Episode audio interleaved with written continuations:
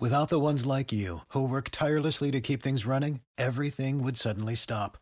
Hospitals, factories, schools, and power plants, they all depend on you. No matter the weather, emergency, or time of day, you're the ones who get it done. At Grainger, we're here for you with professional grade industrial supplies. Count on real time product availability and fast delivery. Call clickgrainger.com or just stop by. Grainger for the ones who get it done. 611 and inconvenience continues for thousands of families in Nocatee, Southside, Bartram Springs. I feel like I'm camping and I didn't plan on that. a boil water advisory remains in effect this hour. A water main break that has been fixed. Pressure is restored, according to JEA. Action News Jax's Logan MacDonald continues our live team coverage from Bartram Springs Elementary School. What's the guidance we're getting from the utility?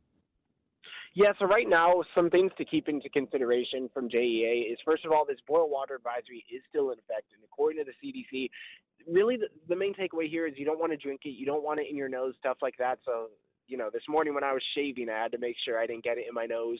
You're not able to drink it, of course. And something to keep in mind don't use the filtered water from your fridge either. Don't even use the Brita. If it came from your fridge, if it came from your water line, it's not safe, even with those water filters.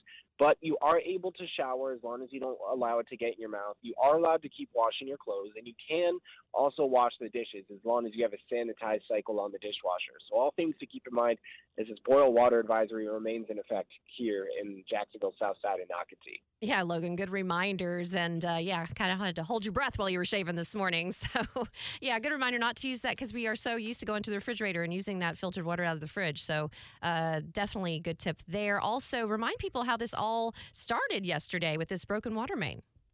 Yeah, I'll start with our broken water main off Greenland Road in Jacksonville South Side. You know, we hear about the water mains all the time, and uh, you know, it was a little bit of a nuisance yesterday when I realized there was one that affected me for once. But you know, uh, 25,000 residents had to deal with low water pressure throughout the day uh, yesterday.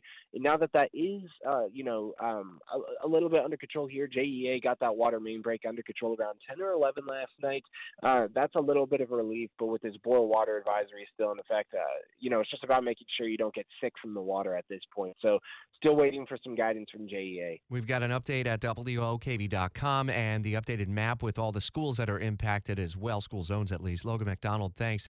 Without the ones like you, who work tirelessly to keep things running, everything would suddenly stop.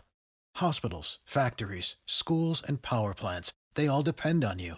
No matter the weather, emergency, or time of day, you're the ones who get it done. At Grainger, we're here for you with professional grade industrial supplies.